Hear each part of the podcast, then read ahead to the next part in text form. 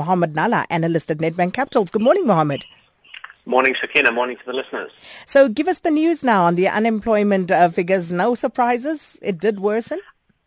Unfortunately, no surprises. They're worsening to 25.5% in the third quarter from 25% in the quarter before that. Um, I just don't understand in this context, Sakina, how we could possibly be seeing much more aggressive increases in terms of our interest rates. I mean, the downside risks to economic growth remain quite pronounced.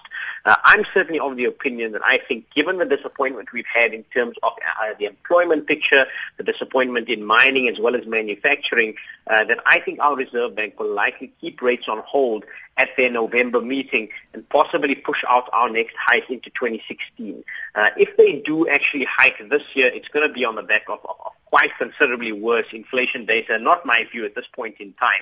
Uh, and so I think if that happens, unfortunately, it might actually worsen the growth outlook. Uh, for now, like I say, a very constrained economic outlook, uh, not surprising. Uh, and as a result, I would expect us to actually see rates kept on hold as we go into November.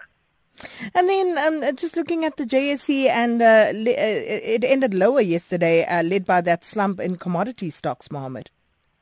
Yeah, it, it, was quite surprising, mainly because we didn't see any massive action come through in terms of the U.S. dollar. We had some softer U.S. data. We can unpack that very quickly for you as well. Uh, but just uh, looking at the JSE, we had some massive pressure First of all, MTN, we spoke about that yesterday. That stock coming under even further pressure yesterday, uh, but then big losses coming through from, as I mentioned, some of your resource stocks.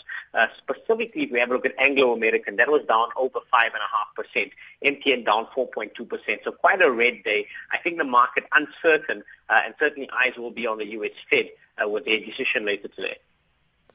And uh, the U.S. Fed, uh, that meeting uh, and U.S. Uh, data coming in softer ahead of uh, the, uh, today's meeting there, Mohammed?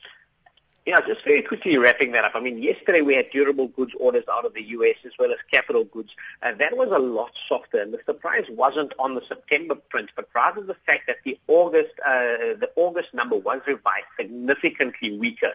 Uh, so this certainly will give the Fed scope to push their rate hike out. I'm not of the opinion that they actually hike at the meeting today. I think they've got the scope to push that out. Uh, our view does remain for this year, for December, uh, but there is definitely a view in the market. And in fact, if you have a look at what the market is pricing in, they're expecting rates to only be hiked uh, well around, uh, let's call it Q1 or even Q2 of 2016. And that might actually be some good news. If the Fed actually pushes out that hike, it means that the rand is not likely to weaken too much. Uh, remember, that is a big risk for the rand is once the Fed actually starts hiking their interest rates.